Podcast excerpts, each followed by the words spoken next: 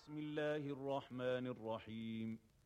الحمد لله رب العالمين. الرحمن الرحيم. مالك يوم الدين. إياك نعبد وإياك نستعين.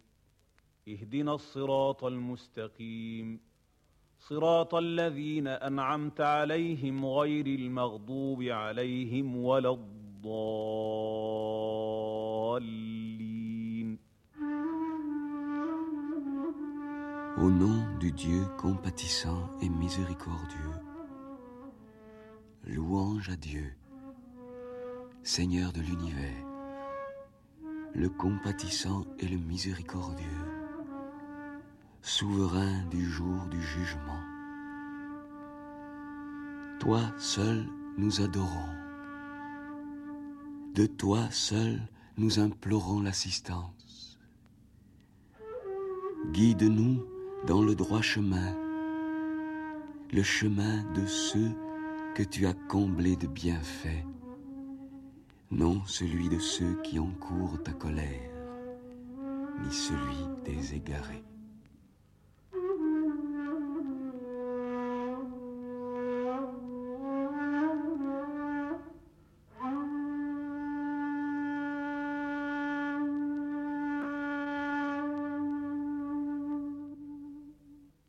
L'an dernier, dans les chemins de la connaissance, nous avions proposé aux auditeurs de France Culture une série d'émissions de Mounir Hafez consacrées à la mystique musulmane. Et l'accueil fait à cette série d'émissions nous a montré que le public français était vivement intéressé par les problèmes de tout ce monde religieux en réalité fort mal connu. C'est la raison pour laquelle nous avons souhaité prolonger cette enquête vers le monde islamique avec Madame Eva de Vitré-Meyerovitch qui va aujourd'hui inaugurer une série qui, sous le titre Vivre l'islam, se propose de mettre en évidence les aspects essentiels de la spiritualité du monde musulman. Je crois d'abord, Eva de Vitré-Meyerovitch, qu'il faut préciser à quel point notre méconnaissance de ce monde islamique est profonde. Oui, je crois que c'est quelque chose de très frappant. Et je crois que si on interroge euh, dans un pays européen euh, l'homme de la rue sur une religion plus ou moins exotique, il avouera son ignorance.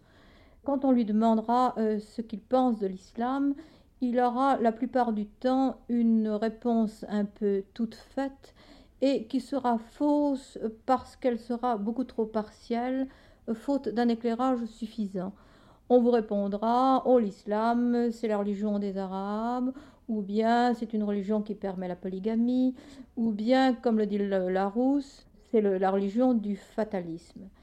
Je pense qu'en fait, c'est prendre la partie pour le tout, et c'est surtout confondre des aspects sociologiques euh, souvent aberrants ou désuets, comme la polygamie par exemple, qui ne représente que quelque chose de tout à fait infime. C'est donc confondre des aspects sociologiques avec un aspect euh, théologique qui est en somme le seul qui compte. Alors cette méconnaissance est grave parce que elle va plus loin euh, qu'une méconnaissance d'une religion à l'autre, mais c'est aussi une, une méconnaissance de, l'homme. Il y a dans le monde en ce moment 6 euh, ou 700 millions de musulmans, donc un homme sur trois ou quatre est musulman. Nous, méditerranéens, ce sont tout de même nos voisins immédiats. Et pourtant, nous ne savons pas ce que c'est que l'islam. Et cependant, nous trouvons dans l'islam un caractère qui devrait nous rapprocher profondément de ce qu'il exprime, puisque nous trouvons en face d'une religion monothéiste, mais peut-être que l'image du Dieu dont on croit voir le visage à travers l'islam ne ressemble pas au nôtre. On accuse souvent le Dieu de l'islam d'être un Dieu terrible, un Dieu terrorisant, un peu comme celui de l'ancienne Bible. Oui, là aussi, c'est quelque chose qui me paraît très faux. Et je n'en voudrais pour preuve que le fait que chaque prière et chaque euh, rite musulman est accompagné de ce mot de Rahman, de miséricordieux, de compatissant et de miséricordieux, qui met constamment l'accent sur euh, l'amour de Dieu, au contraire. Ce mot d'ailleurs de Rahman qu'on emploie à chaque instant vient d'une racine sémitique qui veut dire le sein de la mer. Dieu est pour un musulman quelqu'un qui a pour lui enfin des entrailles de mer. C'est donc absolument faux.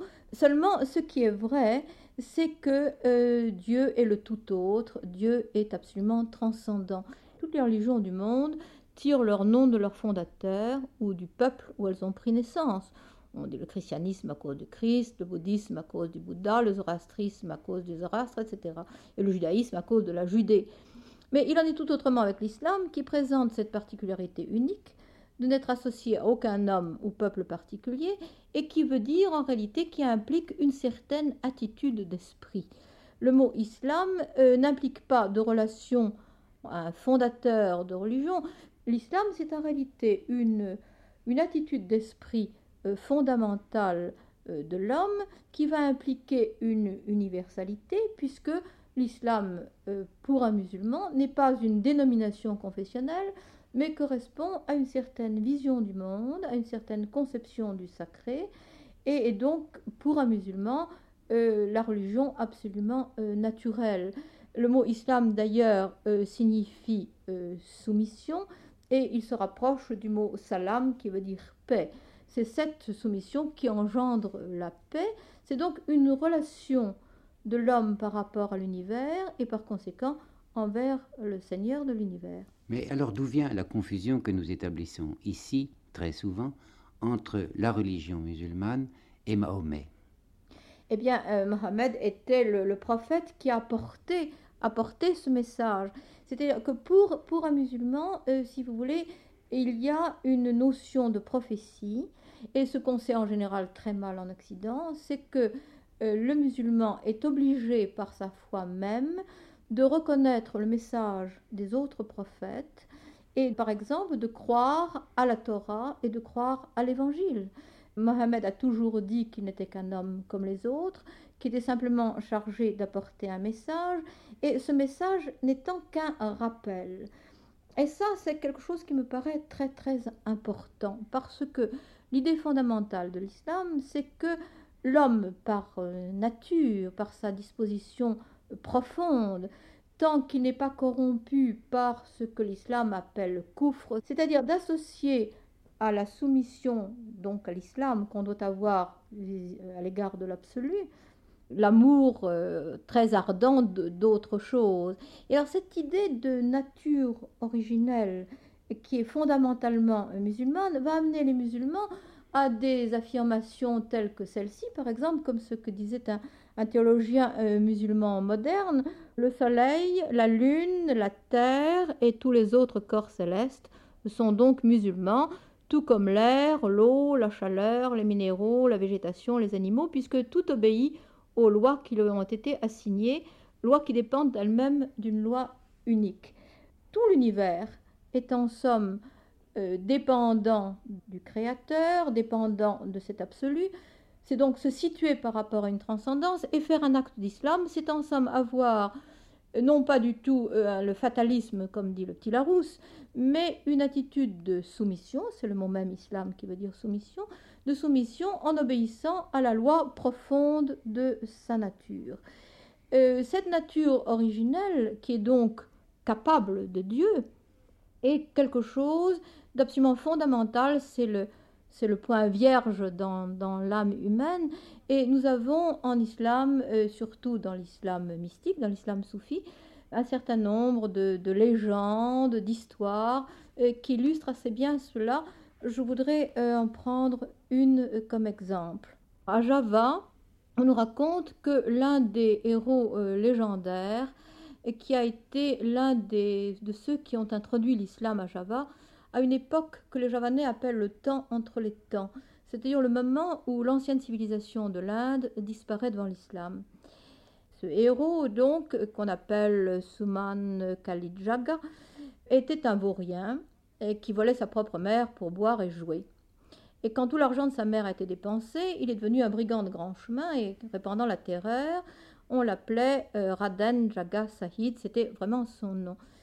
Euh, l'autre étant un surnom, c'est-à-dire celui qui garde le fleuve. Et c'est en ce temps qu'un certain euh, marchand musulman est arrivé à Java, euh, revêtu d'habits somptueux, couvert de bijoux, portant une canne en or massif. À cette vue, le jeune voleur, qui était donc venu un brigand lorsque sa mère n'a plus eu du tout d'argent à voler, euh, s'est précipité en brandissant un poignard pour le dépouiller. Le marchand arabe s'est contenté de rire en lui disant au Sahid, l'appelant ainsi par son nom qu'il était censé ignorer, tu es absolument stupide, nous ne vivons qu'à maman, regarde donc cet arbre derrière toi. Saïd s'est retourné et a vu que le banyan euh, s'était transformé en or et que des joyaux étaient suspendus à ses branches. Il s'émerveilla qu'un homme qui pouvait accomplir de tels prodiges ne désira pas les richesses. Il dit à Bonang qu'il ne voulait plus voler, jouer ni boire, mais désirait être instruit dans cette science. Bonang lui répondit D'accord, mais c'est très difficile. Auras-tu assez de courage et de persévérance? Saïd lui affirma qu'il persévérerait jusqu'à la mort, sur quoi Bonang lui enjoignit l'attendre au bord du fleuve jusqu'à ce qu'il revînt et s'en alla. Saïd l'attendit donc au bord du fleuve, vingt ans, trente ans ou quarante années, perdu dans ses pensées. Des arbres poussèrent autour de lui, des bâtiments furent construits, les foules passaient, les flots lui lavaient les pieds, et euh, Saïd ne bougeait pas. Au bout de tant d'années, le marchand arabe est revenu comme il avait promis et lui a dit euh, Je vois que tu as été vraiment très très patient. Et Saïd lui a dit Maintenant, il est temps que tu m'enseignes ta science, je l'ai bien gagné. Pendant que s'est mis à rire et lui a dit Mais va et enseigne l'islam.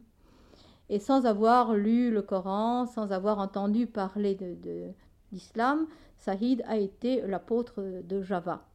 Parce que son cœur était purifié par le dépouillement de tant d'années d'attente et par cette patience, son cœur avait reflété comme un miroir sans tache la vérité. La deuxième histoire que je voulais raconter, qui ressemble beaucoup à celle-ci d'ailleurs, et qui montre cette, cette permanence de, de, conception dans des temps et des époques très divers, et qui est aussi une des caractéristiques de la pensée islamique, c'est celle qui a donné naissance à Robinson Crusoe.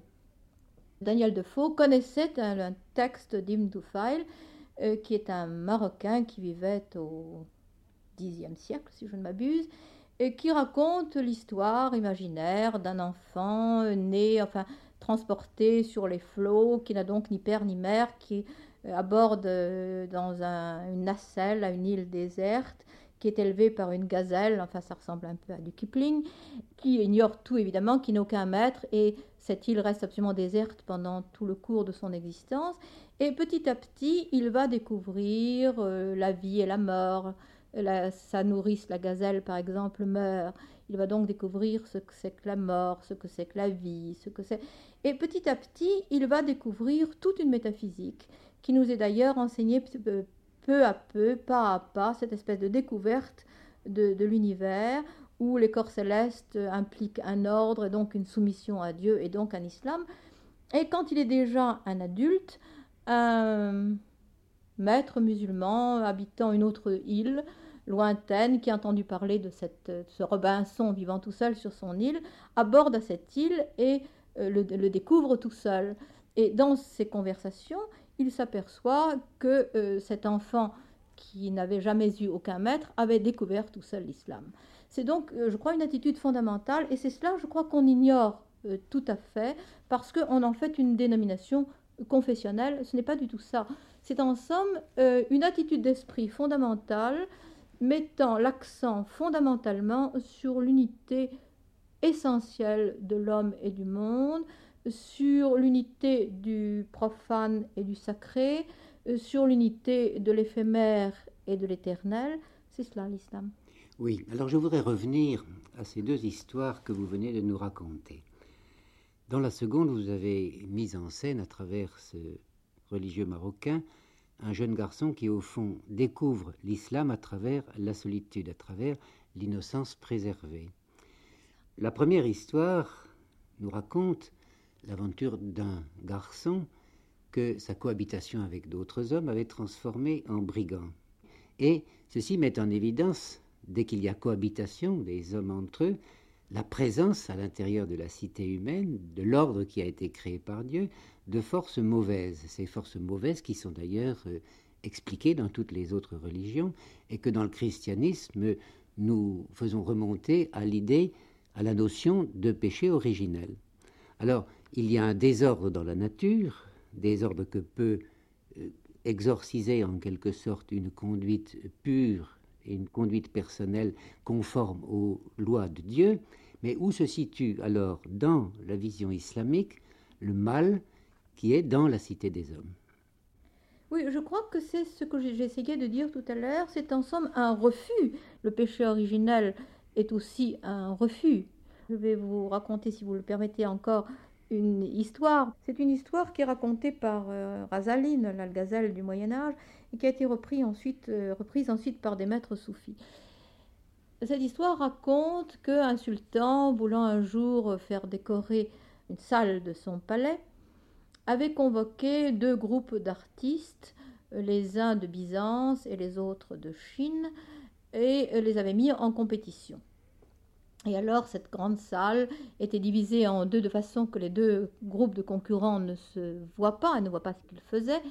Et puis on a donné aux deux groupes de peintres euh, toutes les, peintures et les pinceaux qu'ils voulaient, et puis on les a laissés travailler.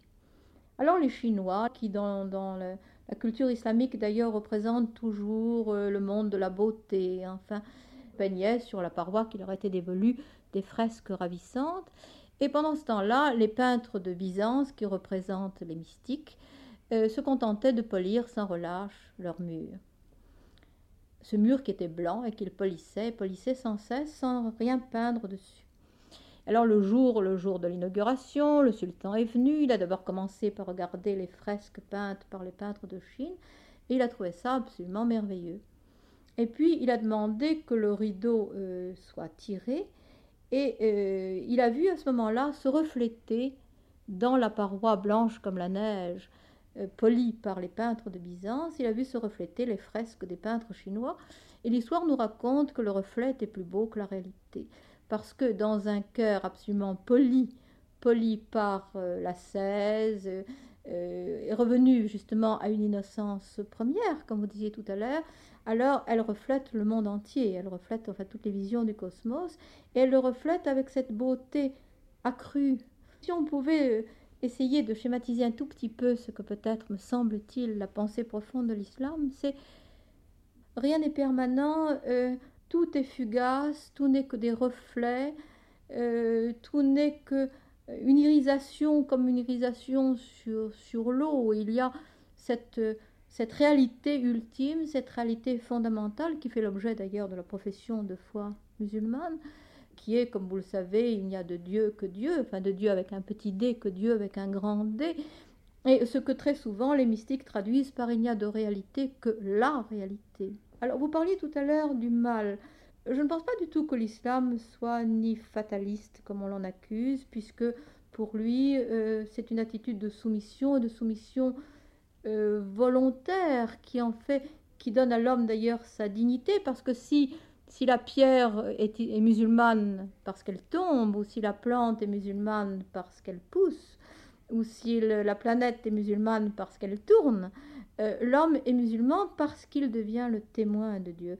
Et cette profession de foi, ça s'appelle le témoignage, qui est d'ailleurs comme en grec le même mot que le, le martyr. Enfin, c'est le témoignage, c'est l'attestation par l'homme que il n'y a vraiment que cette réalité. Donc, en devenant le témoin de cet absolu, l'homme devient en somme le coopérateur de Dieu et c'est cela qui fait sa dignité. Alors le mal, eh bien le mal c'est peut-être un mal en creux, enfin c'est si vous voulez, vous savez à cette époque-là, je reviens à cette idée de miroir. Très souvent les mystiques de l'islam ont repris ce thème du miroir et comme euh, dans, les, anciens temps, les miroirs c'était un miroir en métal, donc, ce qui euh, empêchait de se voir dans le métal comme dans la paroi des, peintres, c'était la rouille. Et le Coran euh, parle du péché comme d'une rouille qui, qui oxyde les cœurs, qui noircit les cœurs. Donc c'est ça, je crois que c'est un refus, c'est un refus et que cette attitude profonde conduit, conduit à une sorte d'ascèse pour se rendre, enfin, vraiment capable de cette attitude qui est vraiment la loi de l'homme, enfin la loi profonde de l'homme, la loi qui lui fait prendre conscience de sa dignité. Il n'y a pas de, nature originelle viciée au départ, si vous voulez.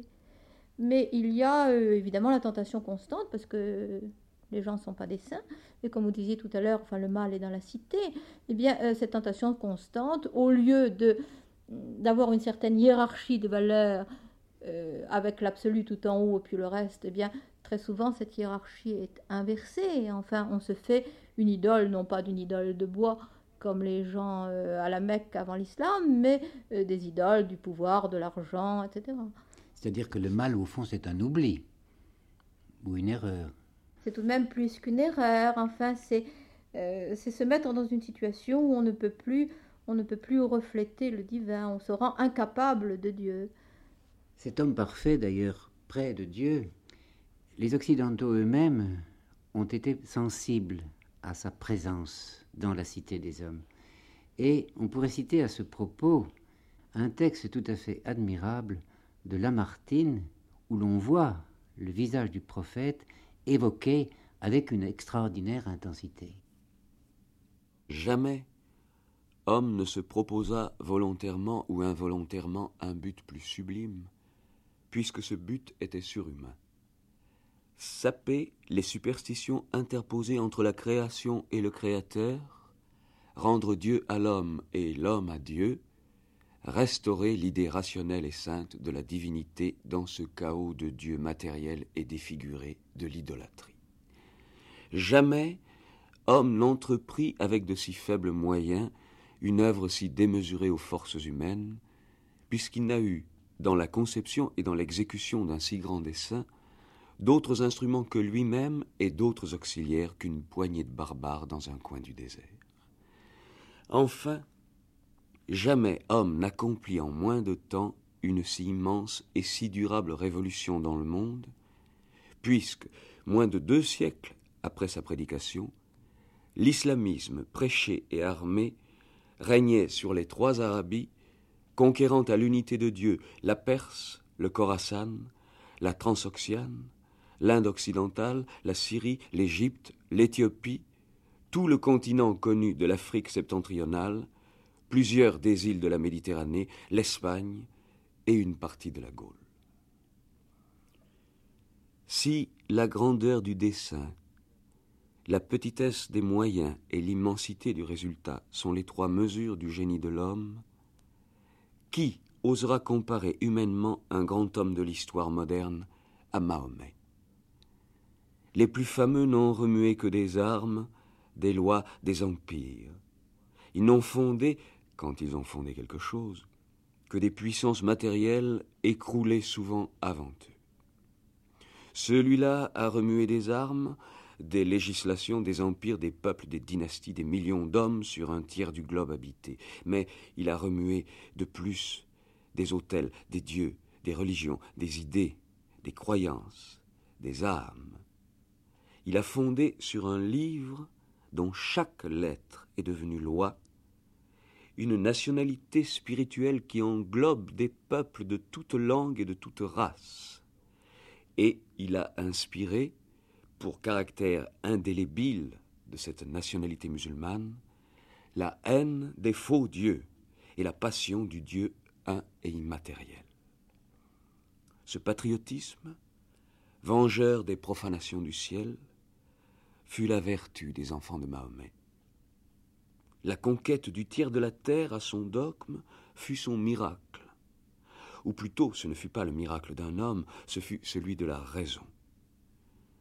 L'idée de l'unité de Dieu, proclamée dans la lassitude de théologies fabuleuses, avait en elle-même une telle vertu qu'en faisant explosion sur les lèvres, elle incendia tous les vieux temples des idoles et alluma de ses lueurs un tiers du monde. Cet homme était-il un imposteur? Nous ne le pensons pas après avoir bien étudié son histoire. L'imposture est l'hypocrisie de la conviction. L'hypocrisie n'a pas la puissance de la conviction, comme le mensonge n'a jamais la puissance de la véracité. Sa vie, son recueillement, ses blasphèmes héroïques contre les superstitions de son pays, son audace à affronter les fureurs des idolâtres, sa constance à les supporter quinze ans à la Mecque, son occupation du rôle de scandale public et presque de victime parmi ses compatriotes, sa fuite, enfin, sa prédication incessante, ses guerres inégales, sa confiance dans les succès, sa sécurité surhumaine dans les revers, sa longanimité dans la victoire, son ambition toute d'idées, nullement d'empire, sa prière sans fin, sa conversation mystique avec Dieu, sa mort et son triomphe après le tombeau attestent, plus qu'une imposture, une conviction. Ce fut cette conviction qui lui donna la puissance de restaurer un dogme. Ce dogme était double. L'unité de Dieu et l'immatérialité de Dieu. L'un disait ce que Dieu est, l'autre disait ce qu'il n'est pas. L'un renversant avec le sabre des dieux mensongers, l'autre inaugurant avec la parole une idée. Philosophe, orateur, apôtre, législateur, guerrier, conquérant d'idées, restaurateur des dogmes rationnels, d'un culte sans image, fondateur de vingt empires terrestres et d'un empire spirituel, voilà Mahomet. À toutes les échelles où l'on mesure la grandeur humaine, quel homme fut plus grand? Voyez-vous, je crois que c'est pour ça que depuis treize siècles, lorsque cinq fois par jour, d'un bout de la terre à l'autre, retentit l'appel à la prière, on appelle la bénédiction de Dieu et sa paix sur le prophète, parce que c'est lui qui a révélé au monde ce visage impérissable de l'islam.